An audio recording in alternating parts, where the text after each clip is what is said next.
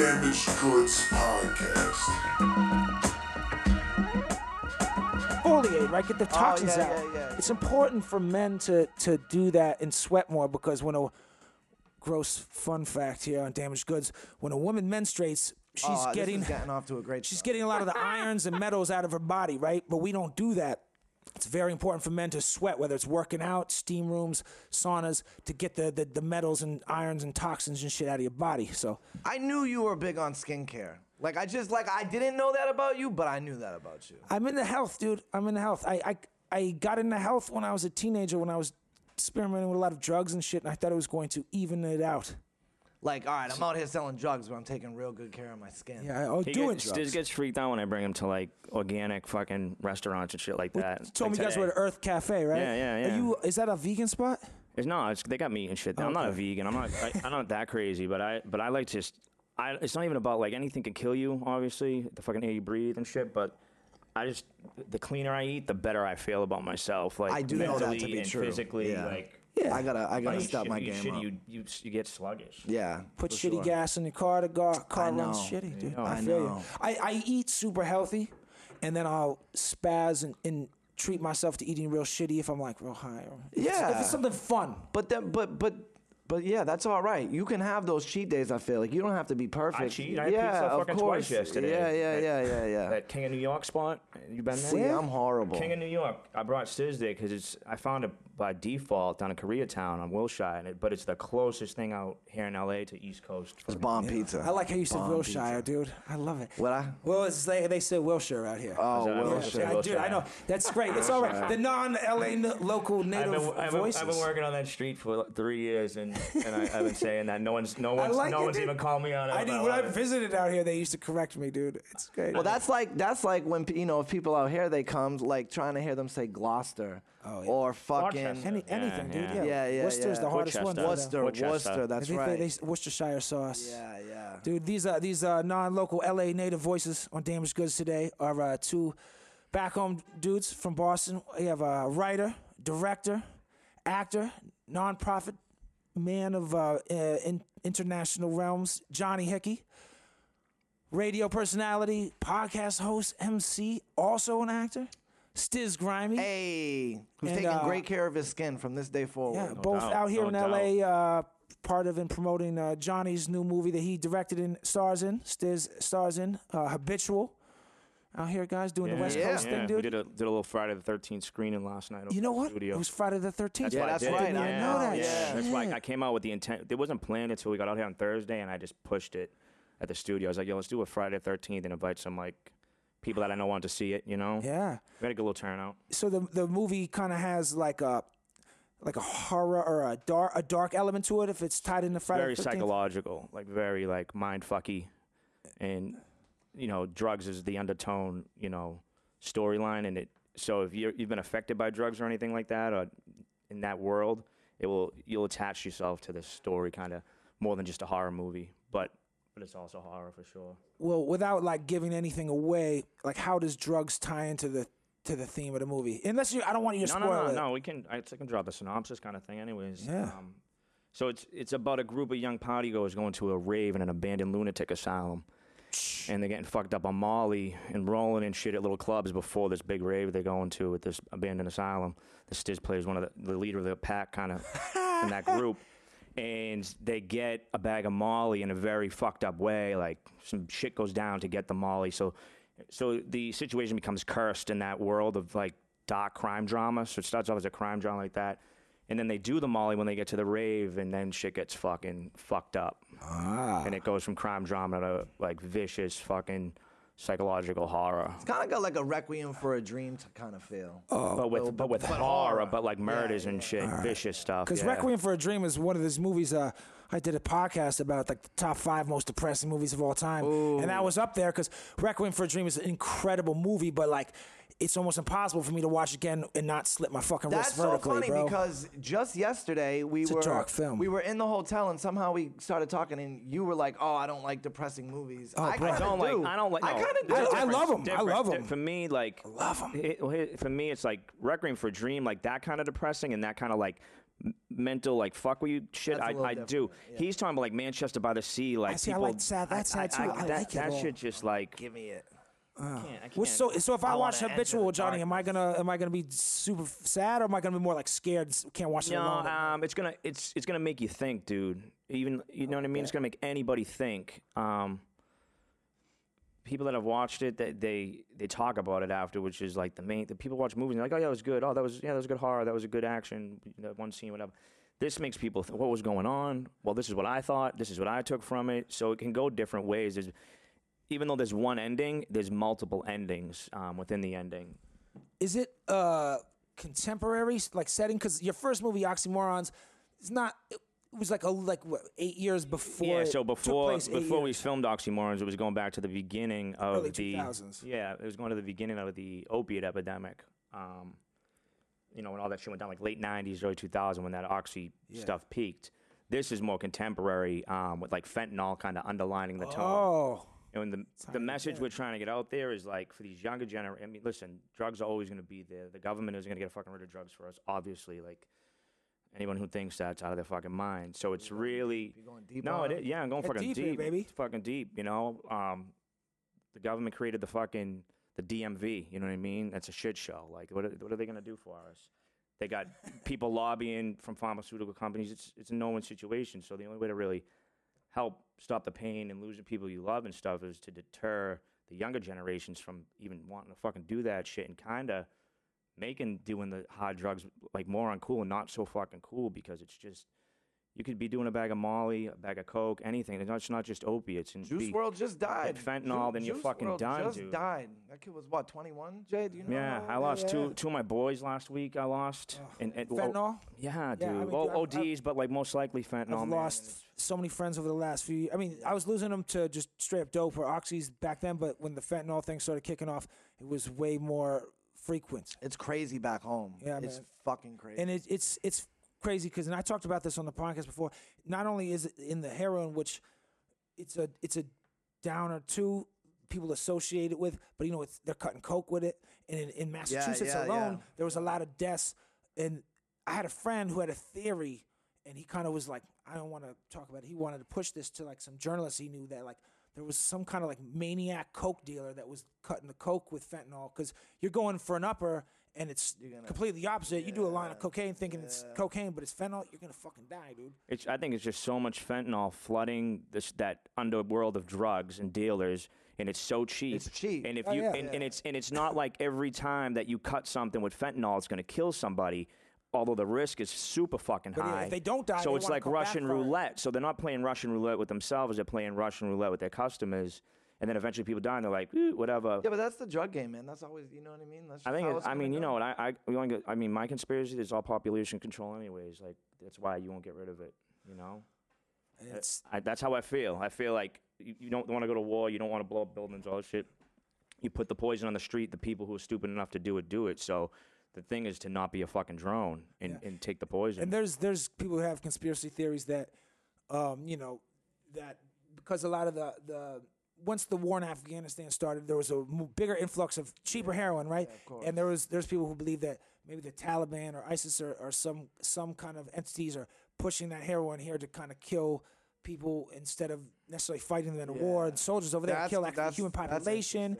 And then there's also the theories that the government is letting it coming in and stuff. And there was, you know, there's schools of thought that the Taliban was very anti-opium field. They would kill the opium farmers and this and that. And when they kind of got pushed out of control in parts of Afghanistan and stuff, the opium farmers came back, and that's when the flood came to the States. I find it interesting that it affects the Caucasian male more than fucking any other species on the fucking planet. And that's a fact. There's also studies like, you're Irish, right? Mm-hmm. Irish and Italian. Yeah, I'm half.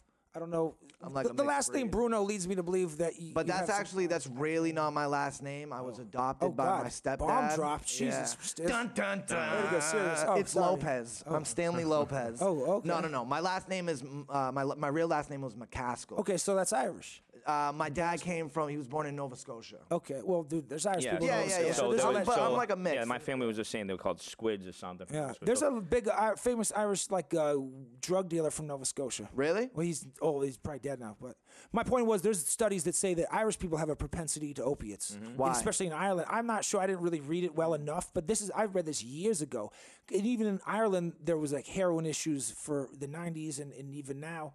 And they have better ways of dealing with it in Europe. What do you think about? Because in Europe, don't they they have legal injection sites where you not go? Not everywhere. Some places they do. Portugal. We were listening to the Rogan episode. I thought it was Sweden. Sweden. And funny, Sweden's very tough on things like weed. Maybe Iceland or something too. Sweden does not. Maybe Scandinavia's tight with weed, but they might be cool with that. But I know Portugal does. But from what I understand, that everything is down with that, right? So the rate of addiction is down. Crime associated with drugs is down. When they have these legal injection sites, so STD I don't know. It's just something the what? STD rates go down. So, Portugal, Portugal has. I don't know if it would necessarily work here, but I mean, dude, to think about. Portugal has 10 years of legalized. I don't actually if it's legalized. It's decriminalized to a big extent.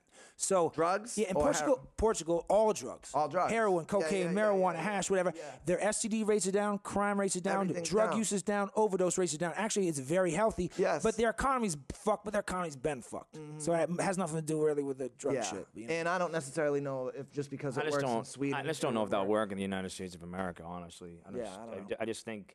I think there's such an adaptation to the lifestyle and shit too outside of, especially in like cities and stuff like that whole lifestyle. It's marketed to you. Yeah, it becomes part of those people too. They become like such a product of that environment that like people who are like junkies now and like down Methanol Mile and you put a clean injection site over in like one side of the town, they're gonna go wherever the fucking I don't know shit is. I think. I mean. Like that's kind of the concept of consolidation, right? Like I think decriminalizing stuff is a wise idea. I don't think like offering it is maybe the right idea, but I think maybe like definitely decriminalizing it, and not making it, just taking that off the map. We're starting to go that route. We're starting to realize that we can't arrest our way out of this problem. Like that clearly wasn't working. We got always like. Everyone always looks back at Prohibition as a great example, right? Liquor was illegal, and who gained the most power at the time was organized crime. Yeah. And they gained so much power that even when Prohibition was repealed, they had so many powerful connections within unions and the law enforcement and the legal realms that for decades to come, even when they weren't making that Prohibition money, they were making all that other money, and they had the power to get out of trouble, right? Exactly. But they lost a lot of power and money when they lost that Prohibition. So sometimes that's why people say you want to disarm the power that cartels and such have, make drugs legal, then what the fuck are they gonna do? But that's one argument. Let me veer off real quick because we just got mafia and prohibition. What did you think of The Irishman? Oh God, this is hard. Stiz, I thought we were gonna keep it light, man. Nah, let's go, bro. I'll go first. Yeah. Did you even see it? Huh? Yeah. Did you see it? Enough of it to know I don't like it. I saw it twice. Okay, you saw it twice. I saw it independent theater in fucking. That's pretty cool. What's that little fucking town in Washington? Not Seattle. The other one. Spokane. No. Spokane. It was like freezing. Spokane. I went in a sweatsuit, high as fuck. I was in the film festival out in Gig Harbor, which is like right above Tacoma. Oh yeah. Washington. I love it out there, dude. It's nice to Washington State, Pacific and the film community out there. Yeah, I never been. Great seafood, man. Great seafood too. If you eat seafood. Yeah. So yeah, Johnny, why don't you share your thoughts? I didn't like it, and here's why. Up top, baby. No, come on, get it. Come on. Let me defend myself. I do not like it, but I. Let him talk and I'll talk Stiz before you jump down. I'm not gonna jump on it because I did like Goodfellas and all those movies back then, dude. Obviously classics and the fucking super classics, right? And I love Martin Scorsese stuff and I respect him as a fucking amazing filmmaker who's made like tons of like that like crime drama mafia movie. Even The Departed was a cool movie. It wasn't the real Boston movie. It was a cool movie, but it's crime drama. Yeah, it's a good movie. It's a good movie, but it was cool. It was whatever. But this. Overly long timeline on Netflix. CGI doesn't. If you haven't perfected CGI yet, it's not going to work unless it's Arnold Schwarzenegger as the Terminator or Will Smith in a science fiction fucking movie. And even then, it still looks kind of weird. Yeah. But in a gritty, like supposed to be real mafia world, it didn't work. Well, yeah. And their bodies as old men. That's what it was. Move. They make the face look something. Yeah, the body, like the scene when De Niro. Spoiler alert! If you haven't seen the movie, dude, sorry. Scene. Yeah, oh the kick scene. That's horrible. All right, that was when it made me stop watching the movie with the same lens of mine. When I saw that, I was like, all right, his body isn't doing what his face is doing. You can do the face. Yeah. I thought that Pacino's aging didn't look as rough. Because the thing is, there was times when Hoffa was older than Sheeran, so it made a little sense. Pesci was fine, because Buffalino was never that young. Yeah. But De Niro, just they couldn't make him look young enough for me, dude. You couldn't make him look 36. Yeah. Just, I wasn't buying it. No. I agree. And I agree with I don't hate the movie. I'm not. Yeah. I'll tell you where I stand, but...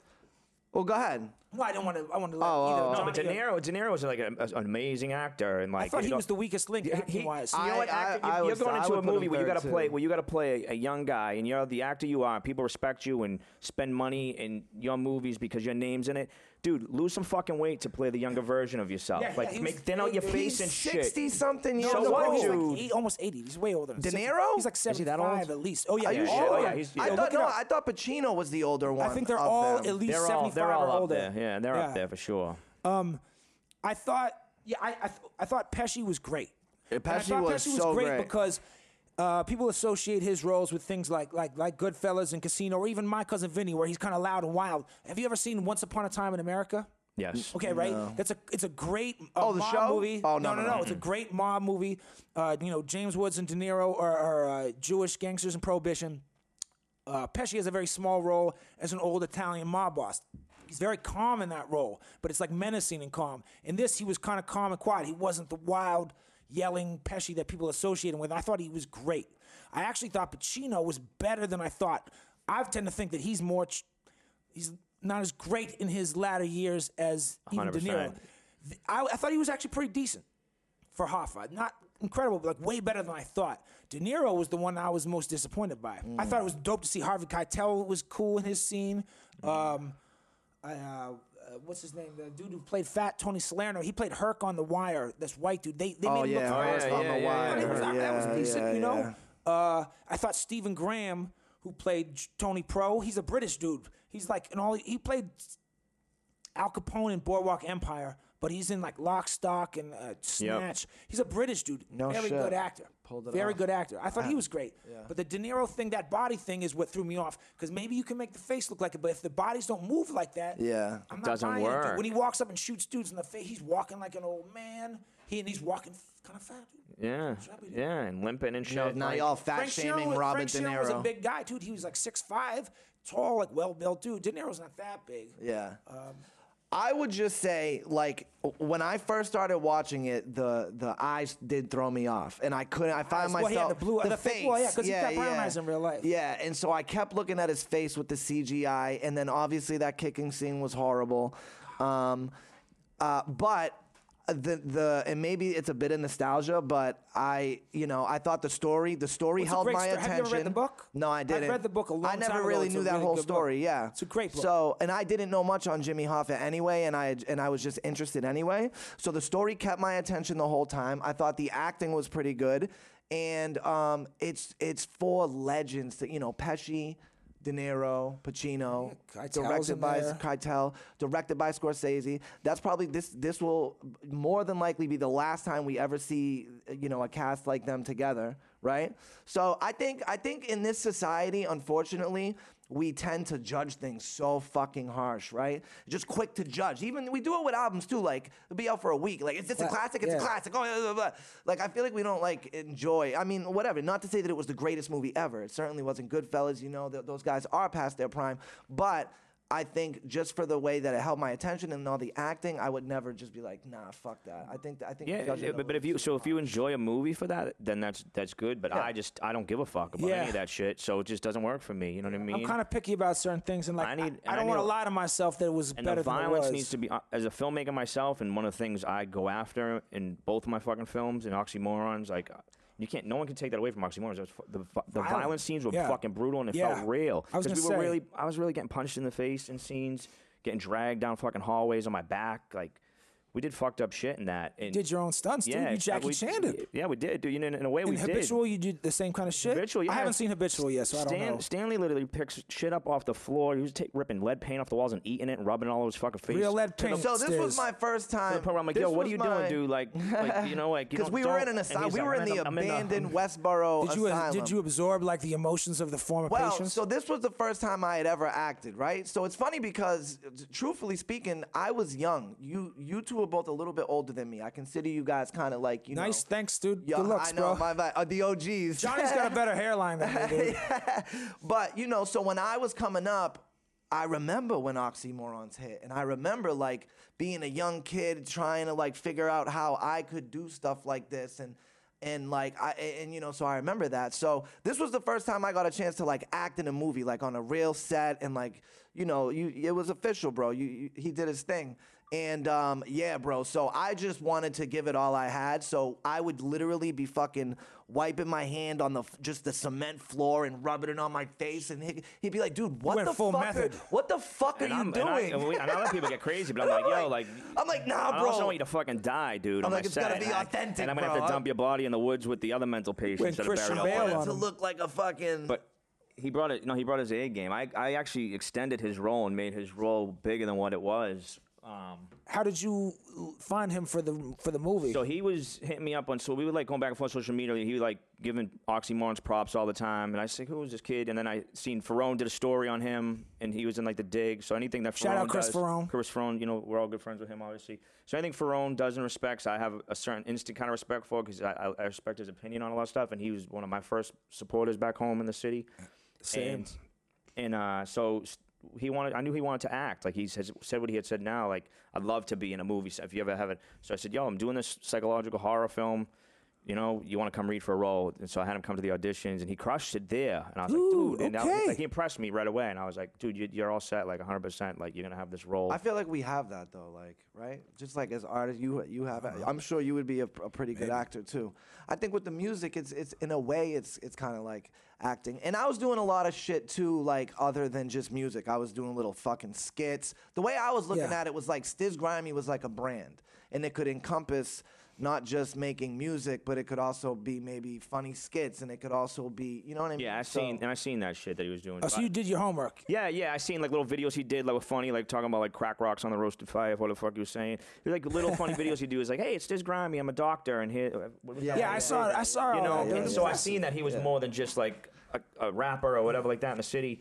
So I gave him a shot. He's from Chelsea. He's a street kid. His story was about that he had been affected by drugs. So if I'm going to give anybody the opportunity in my fucking next movie about drugs, I'm going to do it for someone like fucking Stiz. That's funny, bro. Like, we never kind of talked about that. But yeah. So he did it, and we extended his role, dude. He fucking crushed it, and we became tighter through the movie, and even now, even on the movie, we kind of clash sometimes, like creative minds, creative differences. Of course, as it should. And now we just kind of become really fucking tight, and. You know, Stiz is fucking. He's a good actor, dude. And if he takes it, I think he could do other films and like really fucking. I'm the next Brad Pitt. You heard it right here on Damaged Goods. Yeah, I don't dump acting respects to people unless they impress me. You know what I mean? Yeah. So like, where can I or anybody see Habitual? So right now it's in the process of. So we did test screenings back home in Boston. Yeah. Premieres at Revere Showcase Cinema, nice. Patriot Place, and Lowell, bro. Billboards back home. Like, we made like a little thing for Halloween. You know, we did good. Yeah, it was dope. So now it's taken everything that's attached to the movie. The fact that, you know, my childhood best friend, Chris Tamborello, CT's in it, and his whole, like, MTV kind of cult followers that he's had over the years. Let people know where he's from if they don't know. So he's from Charlestown. We grew up in the projects together. He's from the Bunker Hill Projects. His brother was Vinny Tamborello, was a friend of mine who got killed and shit. Chris is from the streets, and we had a whole child like friendship. Say in our young adolescence, where we had falling outs, like big falling outs and stuff, to like me being best man on his wedding show and shit. And he's a solid fucking good dude. And he ended up on some MTV shows. Yeah, he just won the Challenge Wednesday. He's been on MTV for like again, dude. He's still fucking. He just won. Yeah, he's won like $250,000. Yeah, he found his niche with that fight. And he won my nonprofit fight back home. So it's a film intervening in a high team to fight the opiate epidemic back home. He did two MTV like I would call champs versus stars challenges. and the money would go to the charity of their choice, and he won me over 150 grand. Yeah, dude. And what's the name of your nonprofit? The Film Intervening Getting High Team Fight. Wait, say that again? Film Intervening Getting High Team. So film, whether like it's stuff like my movies or shorts or documentary, like informative like shit about the opiate epidemic and things to help curb it and give knowledge about certain stuff and facts and almost like a, not as gimmicky, but almost like the Truth Campaign against cigarettes, but for opiates and getting people to talk about it. For me, it's like a community-based thing, so you have to build the communities to want to fight this more than getting politics and, you know, government involved. And you have to like get the community to really come together and shame the shit that's killing people and just kind of keep it away from the kids. You know what I mean? No kid in high school should be fucking doing perks or fentanyl or any of that shit, you know? No. You know, shit happens. I certainly was. Like, I know, but that's what I'm saying. It's these young generations, and there's a lot of people glorifying drug use, and you have fucking, like, you know, music stars that they love and are obsessed with. Billions of people stream their shit, and they're, you know, comfortable expressing that it's, like, cool to do this shit. And in young people's heads, they're so, especially nowadays with social media and shit, they're so moldable, you know? So anything you put out to them, they take it and they run with it. And so putting out content to help, you know, just fucking knock it away. The movie's going to screen for a little bit and then maybe hit some theaters, some streaming services? Yeah, so we're submitted to South by Southwest right now. There's definitely movement there right now with South by Southwest in the film. Nothing's 100% until, you know, I can say it's 100%, but there's a good possibility that it could get like a midnight screen in there, which would be fucking unreal, obviously. But then, like, we have different theater chains that want to pick it up. So we're definitely going to do, like, a city tour. You know what I mean? Yeah. And at least do 10, 20 cities at some point. And then from that point, you know, a brand could pick it up and really push it in theaters again, or it will definitely end up on the Netflix. Because, yeah, the Oxymorons is on Netflix. It's on Netflix originally. That was the first VOD platform Amazon it was on. Right? Yeah, now it's on Amazon Prime now. It was on Hulu, too, actually. All right. I did all three, which is kind of unheard of for an independent film to do all three of those. I did it at a real, now that would never happen, but I did it at a time where there was like a lot of bouncing of like content. I was going to say, can you be on those same stream services at the same time, or do you have to, like, once you're off one, you can go to the other from Amazon to Netflix? No, yeah, so like Netflix license, like the way they license things now is very exclusive, you know, and then you get Disney, all these like wars going on. So many goddamn things. And they own Hulu now, so it's like this content war, and then you have Amazon's its own fucking beast, and they're just like, oh, we're gonna do it too, just because why not? Of course. And they don't pay their filmmakers and stuff a ton. Because I was gonna ask, like, for an independent filmmaker like yourself, is it more advantageous to have your shit in the theaters, or like are the streaming services getting you more exposure now versus like maybe 10 years ago? It comes down to two things. It comes down to money, obviously. So if you're in it for money, which a lot of people are as a filmmaker, you want to make even, not even that you're in it for money, like to be like rich, but most people are, let's be real. But even if you just want to make your money back, like pay your investment back and make some money, break even, just so you can keep like doing what I do with Oxymorons, like just keep the career going and keep building the brand and chasing the dream and getting your name out there. Like, that's one thing, but also, like, where do you want your movie? If, like, so even if Netflix is going to offer you less than what it could do in these theatrical things, but, like, you really think, like, the Netflix and chill fan base is going to, like, cult, you know, pump your thing out and it's going to build your brand and you still make money off that, that could be a better choice. But typically, like, theatrically is a big deal. You make good money off theatrically. More money than streaming services?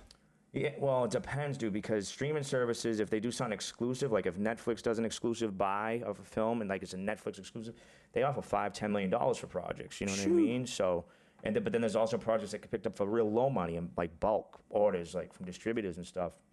But theatrically, someone has to put a P&A budget behind you, like a studio, say. It's like Universal will come on, A24, Blumhouse, whoever comes on board, attach themselves to your film. Now, they're doing the theatrical for you, but their P&A budget typically is going to... What's P&A?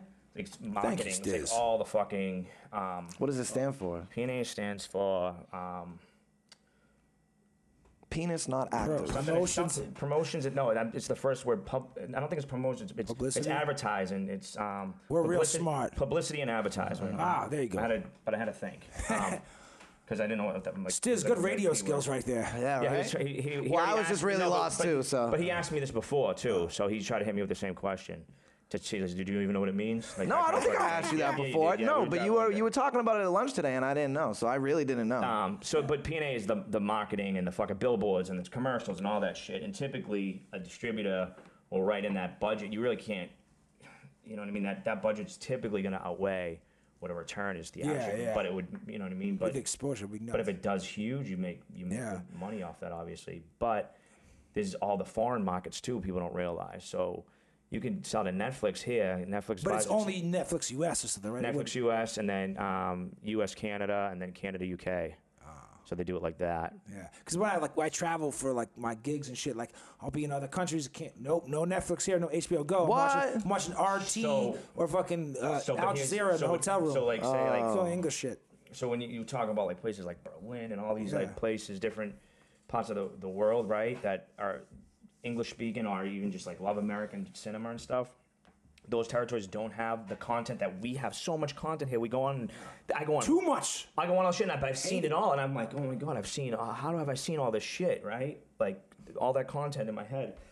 Over there, they don't have that content, so a good film comes through, like a crime drama, American crime drama, horror, they love it, and because that's like something that they can draw tons of attention to, and they're like film markets over there and stuff. So the streaming biz is interesting because, like, at least I know for music, and Stiz, you probably know this, like for music, the way people are taking music now is like 90% of people are streaming, right? Mm-hmm. You can sell your albums if you're like super duper big, like kind of off poppy artists, even in hip hop, rock, whatever. As long as you're super mainstream, you'll still sell some of those digital albums.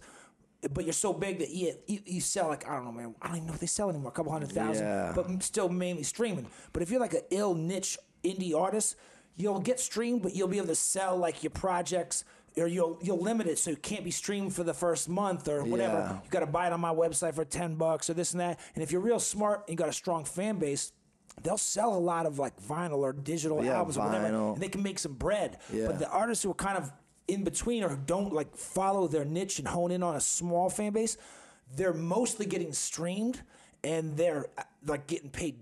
Shit. I mean, they'll tour. So that, you hope you tour, but you're that can happen in these situations for sure. You can get picked up by a streaming service, and they might try to offer you way lower money than what even your budget was or whatever. But you can do the same thing. Like, so my situation is like, Chris has, you know, say a fucking 500,000 fans on social media. I'm just throwing a number out there, and those 500,000 fans on social media, if half those people go and rent the movie for $10, if we put it up on our own like kind of platform, so like a Vimeo, you know what I mean? Yeah. Did a Vimeo deal or iTunes or whatever, and just took 90% of that, because those streaming services are going to take 10% off what you make, which is really nothing to stream on this, to use their services.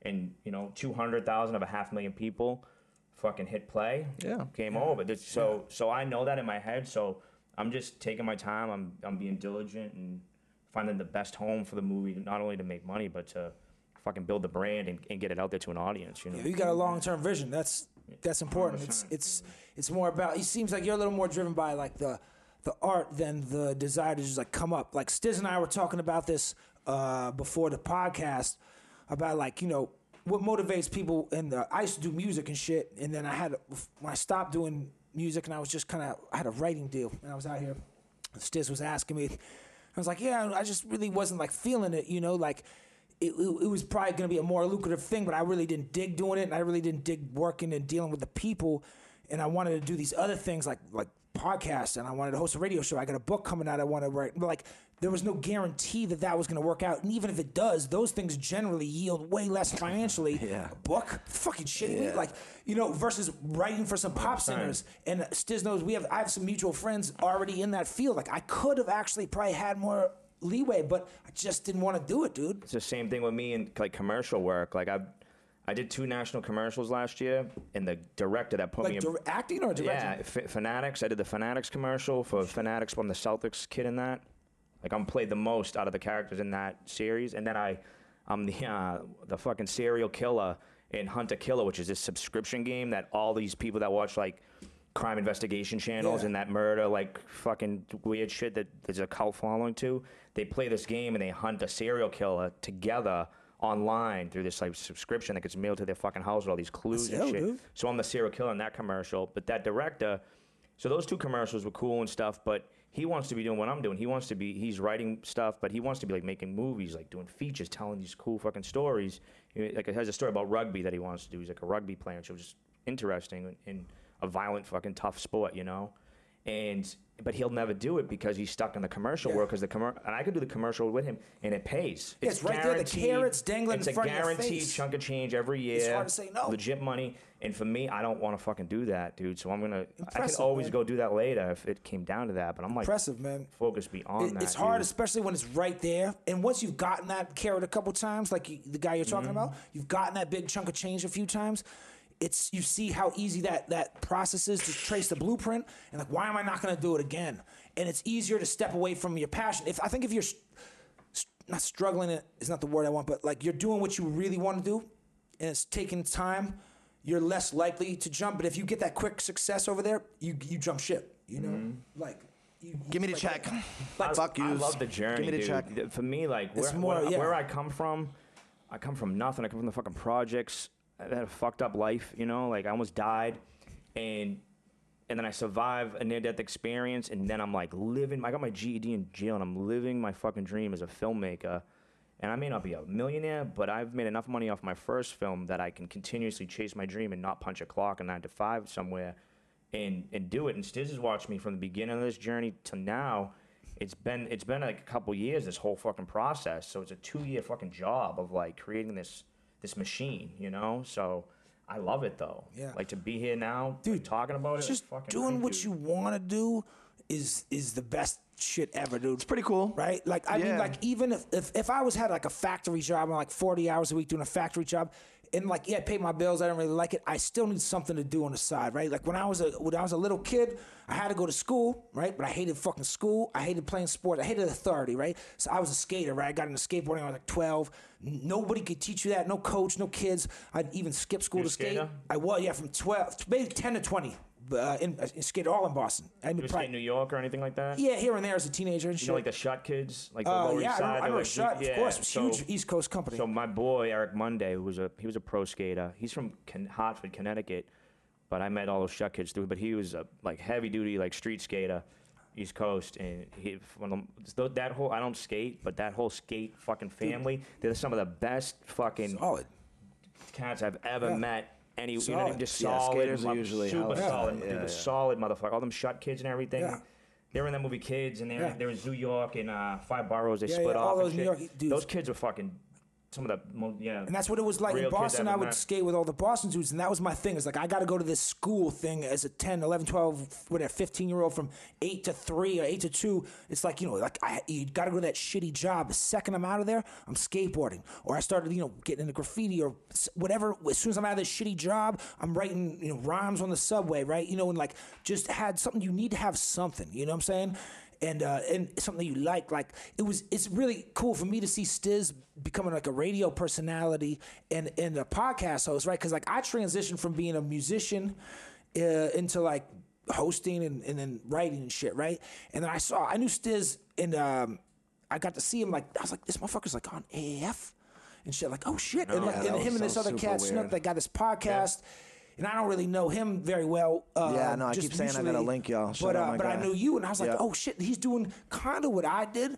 So, like, you know, if you've ever met another dude who kind of transitioned to filmmaking. Trying to make a movie, it's kind of cool to see, like, someone, and, like, yo, being a, like, if you ever, like, blew up as a rapper or a guitar player or some shit, you know, money and girls, even if you don't blow up, dude, even if you play hole-in-wall clubs, you're still walking away with some fucking vaginal cavities at the end of the night, dude. I tell him all the time. He gets down on himself sometimes, this kid. That's how you stay sharp.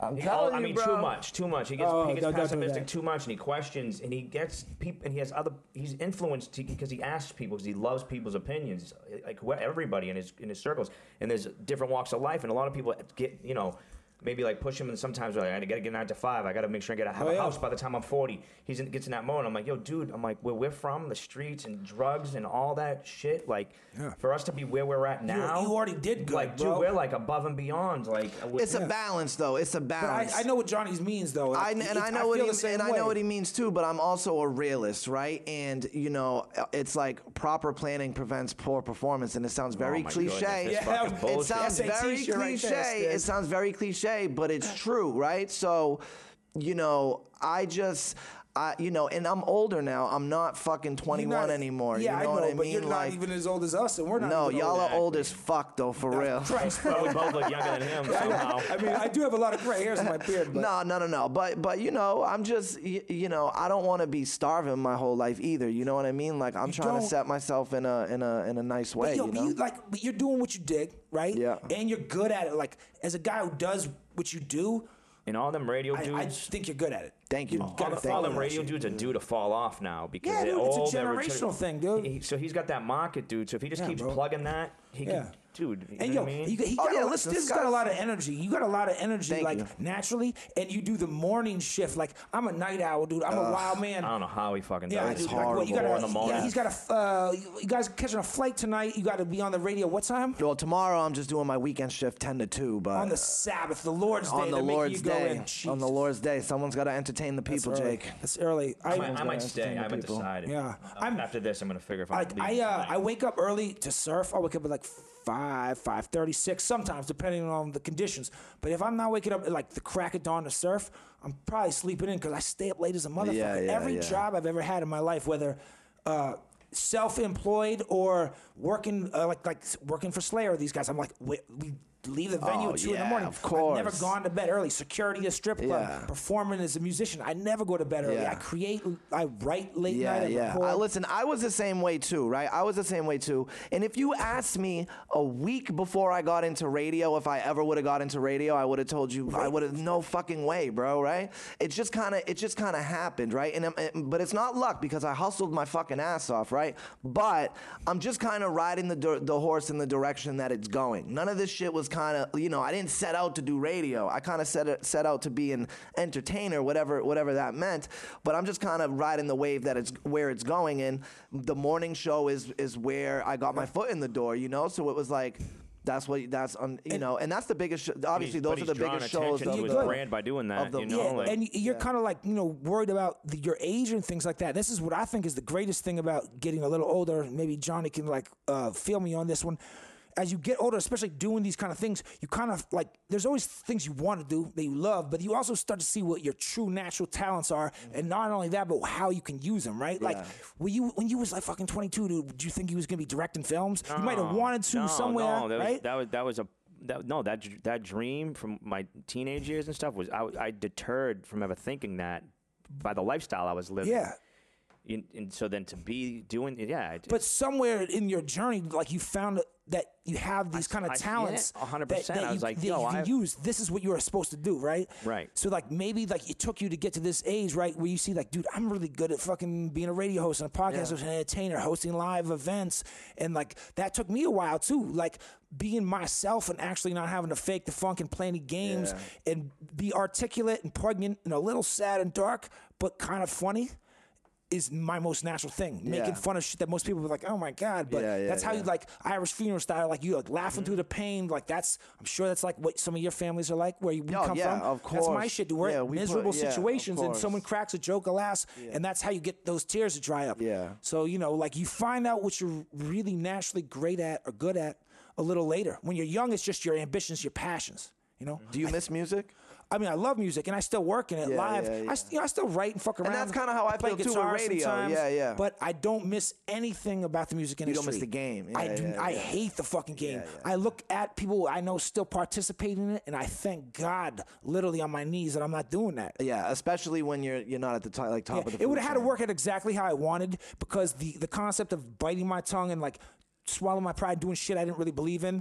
I was willing to do it then, and I look back and I'm like, you fucking motherfucker, that would have been so bad. I'm so glad I didn't, you know? Yeah, I find, I do miss the music a little bit, but I think it's like, you know, like I can make music whenever, bro. You know, like it's not even about trying to make it anymore. It stings a little at first whenever you're transitioning, right? Like even like say like when you like, you know, you're ending one like part of your life before you started getting the film shit, and you know you can't go back to that part of your life anymore. It stings a little, right? It's bittersweet because you thought maybe it was going to turn out different. Yeah. But once you kind of find your traction doing something else that you have passion and believe in, and it pulls at you, it makes it a little better, makes it all right, and then it slowly goes away. And let's face it, what little money I do have coming in is from radio, and you know, unlike music, which was like the money was just going out, it was just constantly spending. I was making money doing music, but I was reinvesting it so much that I wasn't. It would pay for what I was doing, but it was just gone. I was all good though. It was cool. But then you get a little older, and it's like, well, especially when I had the band, I was like, I don't want to be in my 30s like in this situation. You know? But I do. I have friends who make more money doing things they fucking hate. Yeah, 50, not even 40 hours a week, dude. We're talking 50, 60. And now they're out of shape because they don't got time to go to the gym. Nick, they're bummed out and they're tired. They got all this money, and you get like one or maybe two vacations a year with your girl, and you have a nice crib, but you're fat and fucking slobby. You don't do anything fun, and you're miserable. You come home at night, and you have to like your best bet is fantasy football for fun. Yeah, that's miserable. You give it some wacky name. To me, that's bleak. Just throwing away the days. You know what I mean? And hey, if that works for you, actually. Maybe I'm jealous of you. If that really does make you happy, I'm jealous because I couldn't do it, dude. I'd rather be on the fucking street or not, you know, like sleeping in a shitty studio apartment. Yeah, time's more valuable than money. Yeah, it is. Although chicks don't dig that, but apparently, but I just can't do that, dude. You know? Yeah. Yeah, again, balance. I think it's all about, you know, at least for me right now, I'm just, you know, I'm trying to find a nice little balance. Have you had Johnny on the podcast before? Yeah, yeah. Okay, cool. I do little guest appearances. Good. I was going to hang out with them guys. Stiz invited me on, I think, like a little while ago when I was in Boston, but I was there for like 40 hours. We missed you, right? I'll be there again soon, though. We'll do it up. Yeah, yeah, for sure. What about on WAAF? What? Snizza? No, Johnny. WAAF's a little bit different, and you know, with radio right now, it is hella fucking. I mean, I know, even on my shit, we can't. It is so anything. Corporate that you know exactly. So and you're on FM radio. FM, and nobody knows what's going on back home. All the radio. I have other friends in radio too. Like one of my friends works at Kiss 108, another kid 94.5, and radio's so like. Up and down, right? You know what I mean? Yeah, they're so scared. They're either about to lose everything or they make a big comeback. Yeah. You know? I mean, I know. I mean, great industry to fucking get into, Stan. I've always, like, had my issues with FM radio because as an artist, like, I'll go on, like, say I go on, like, you know, Shade 4.5 or Sirius XM or even, like, a college station, kind of, like, curse and be yourself. And I would do these, like, jamming the 94.5, the Hot 97 things. And it was like, okay, like, straighten up. You got to be scripted, and you got to make sure you don't say anything. And it was just like so formulated, you know. Yeah. And I always kind of like, damn, that looks kind of whack. I didn't want to be on that end. And everything's timed, so like everything's under crunch, so it's there's no room to like connect and grow. Whatever. It's like that Wayne's World scene when the guy's like interviewing them on the radio. He's not paying attention. He's like, Now, granted, I have a little bit of leeway. I don't need to shit on that. I'm sorry. No, I know. Right? No. I'm going to go hang myself now. No. You know, I have a little bit of leeway to, you know, so I definitely may mention like, because now I'm doing my own on-air shifts. He was able to pop the movie a bit and stuff like that. Yeah, I do my own on-air shifts now on AA. So I was able to plug the movie a little bit, you know, like plug my social media. There's other radio stations in my building. It's not just AAF, so I was able to go down to Amp Radio. Did a big one on Amp. Do some promotion. And you got the podcast and social media. Yeah, and I got my own brand. Like if you have like social media, if you're just like Joe Schmo who works at the factory or Christina Mina who like is a waitress, social media is just for your friends. But if you do something artistically, you can use that to help promote. Yeah, when we were doing the screening in Revere, like me and him did a video. I was like, yo, let's do a fucking video. It's fucking hilarious. You know what I mean? He's like trying to clown on me. I'm clowning on him. I'm like throwing him out of the way. And we're just getting people to come out. You know what I mean? Just like always doing creative shit and like pushing stuff consistently. It's the way to do it. Like honestly, like use your platforms and the social media, vice versa. Take the people who fuck with your social media to like check out your platforms, your movies, your shows, whatever, and vice versa. But it's tough. It's tough because social media has become a job, dude. Yeah, exactly. Within your job, and we're so fucking. It goes to being spoiled with content. There is so much fucking content out there, and it's just like people's attention spans are so fucking short. I always say that like if I didn't have anything to promote, like no podcast, I probably wouldn't be on social. I would not because I hate it, but because I do. I feel the same way. I use it to my advantage, and I use my like frustrated, anxiety, like ridden anger at little shit in the city I encounter, or like funny observations. I just take my humor and I document it and be wild and wacky. Mm-hmm. But it's natural, it's real, but I'm promoting something, you know? Right. But if I didn't, dude, fuck. Your meme game is also pretty fucking strong. It's great. Thank you, dude. I get some good love on it. Yeah, the meaning of the connect. We'll definitely, of course. Sure. I get like some followers, and I lose a lot of people because of my shit, but then the people I gang are like fucking with me, you know? And that's like what I'm doing is I'm just, like I think I was saying this earlier about like a niche. Like I know my shit, like if I was a musician still, I could never post this shit. I would offend and lose listeners. And that was one of my biggest concerns. I don't know if you experienced this as a director or whatever. You might know this about being a musician. I used to get scared of like, I didn't want to do anything that would offend a fan or lose a fan. The way you say some shit in an interview, a shirt you wear. Man, if you've seen Oxymorons, dude, I don't hold back at all. Yeah. Dude, the dialogue, the language, the racism, it's very real. Can I say something about Oxymorons, dude? As a kid who has family from your neighborhood and spent a lot of time there, especially that time period, I had friends in the same kind of situations. As far as Boston movies go, like you're saying The Departed, good movie, not the most accurate, not authentic, Boston, right? No. Oxymorons is, if not the, maybe like one of the most authentic Boston movies, especially to Charlestown at that time. Like what you guys were wearing, those affliction shirts, the running shorts, the sneakers, like the way you guys were dressing, no offense, like in JP, we were like, oh, these motherfuckers still like on that shit. But it was so real, dude. You guys, look, when I would come over and get off at Bunker Hill and walk through, y'all looked exactly like that. Those two brands also sponsored us. Well, New Balance and Affliction. And the Affliction stuff I was super picky about because I'm like, but like we got like some exclusive pretty like hip shit. Yeah, and we pulled it up. Yeah, and that's how I wanted to have that feel. It felt real, dude. I didn't want to put kids out there and looking like the outsiders with white T-shirts and jeans, you know? No, it looked so much like the early 2000s, like 2000 through 2002. And it was so ill for me, like just to see the way it went down. And I feel like I showed that movie to friends of mine who were not from Boston, and they knew the stories and shit. But I'm like, yo, this is literally this is what it's like. I thought, Oxy was dope, bro. Oxy was dope. The authenticity was like something that hit me, especially because I know that neighborhood very well and that lifestyle at the time I was close to. People talking the street, dude, like the kids doing the same things, dude, and seeing how it went down. I was like, that's why I was right there doing kind of similar things, and it was very real. So there's a lot of stuff in that movie from beginning to end that can offend all different walks of life in that criminal world and the racism from the city and stuff. But I thought about cutting stuff out of one, and I was like, fuck this. I just got to keep it as fucking real as possible and not hold back and just like do. When I reached Oxymorons too, I did all my 20s. Getting in trouble, almost dying, you just being an idiot. And when I made Oxymorons, it was like game time. It's like I had to go far. It was all in or fucking like there was no time for me to like do short films and all these make a sizzle reel. It's like no, just make the fucking movie with what you got. Bring in every piece of equity you can fucking get in, all your favors, everything, and then create this illusion to everyone that wants to be in a movie that has money, so that they this is how you do it instead of auditioning for like little extra roles, like make a movie, give yourself a fucking role in it. And I built a cast that way, and it worked. It was all real fucking people from the city. Yeah. The cops were real cops in that movie. Yeah. You know what I mean? Isn't the cop a chef too? Wasn't he like a chef? That cop's a chef too. Yeah, Damien DiPaolo. And I think there's something that's really important when you create art, right? Like if you were to take those elements out, right? Mm-hmm. If I just wrote this book, and there was certain shit in there, it was the very personal shit that I know when some people read it, they're gonna be upset. And I love these people, and I was like, man, I want to take this out or change it.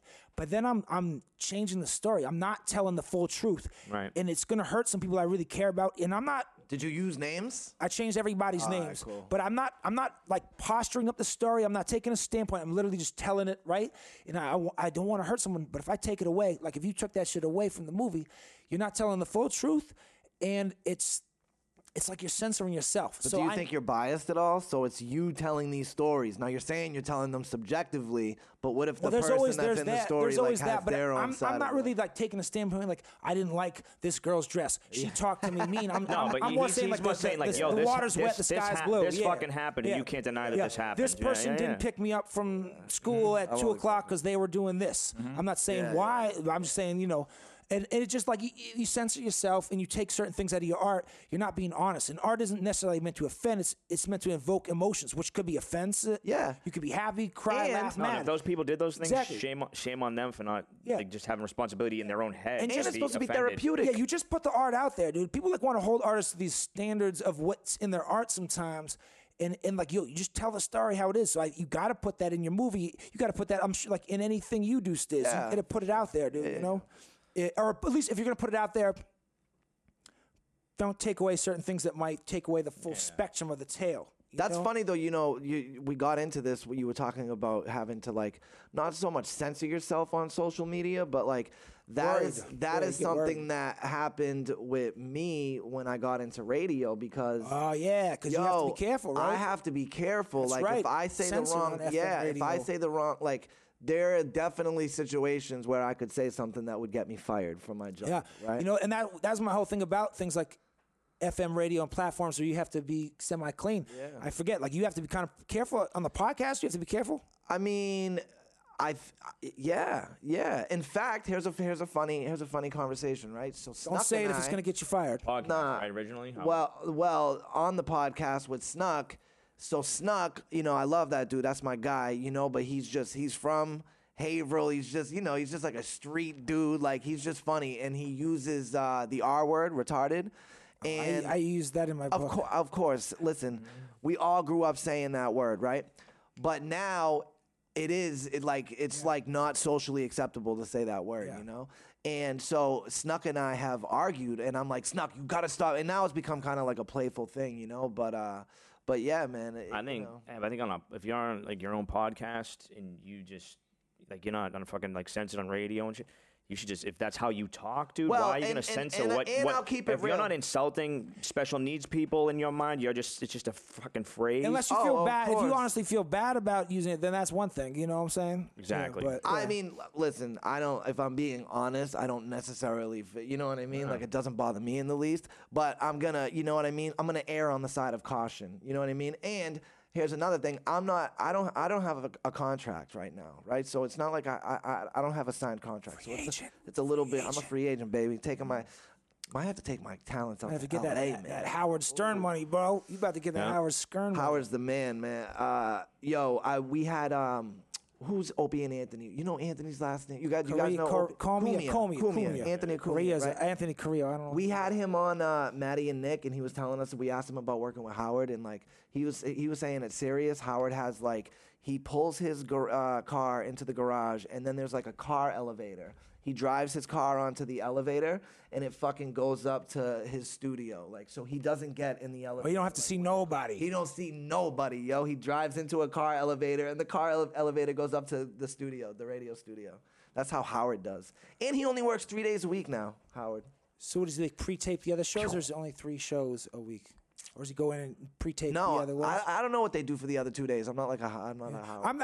I've never not against the dude. I've never really like listened to his shit. Yeah, I saw it back in the day on the when he was like the TV show here and there, but I never was. Oh yeah, remember that TV show on E? Yeah, it was just his radio show. They just put a couple cameras. Oh yeah, that's right. It was like the first podcast. Yeah, I never really got into him. Yeah. Not anything against him or whatever. Just I don't know why. It just wasn't my thing. Highest paid man in radio. Oh, he's made it successful, but I was never into like his humor and shit. Yeah, you know what I mean. I will say this, and this might give me like barred from ever being on his show.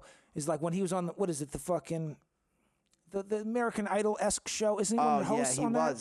America's Got Talent, maybe. He was one of them, right? He was one of those judges. I don't know. That sucks. I hate that. Well, that hurts my heart. Again, I'm not a Howard fan. I don't know. You already got so much fucking money, dude. But that's the beef with him. Yeah, he grinded, obviously, into that radio business all the way up to where he's at now. Now he's just moved all around the country. He's having fun with it, probably. I always get bummed out when people do things to like deteriorate your shit, though. Yeah, like even going back to like The Irishman, like you know the latter part of De Niro and Pacino's careers, a lot of people would be like, why the fuck these guys do these monies? De Niro and the mob for money. Like, why are they doing this bullshit? They got mad money. And it always blew my mind. I never knew what the explanation was.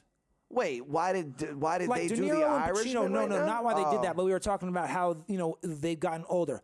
In like the 2000s, basically, De Niro and Pacino weren't part of a lot of great movies. No. They didn't have a lot of great roles. A few. Yeah. We're talking about some of the movies they jumped on. Yeah, I mean, dude, there's some shit that you're like, what the fuck? Yeah. And you're talking about two of the guys who would be like, labeled top 5 actors. What's the one where the cop cop and killer. And then Donnie Wahlberg's in it. And fucking, like, that's a horrible movie. What movie is that? Something Kill.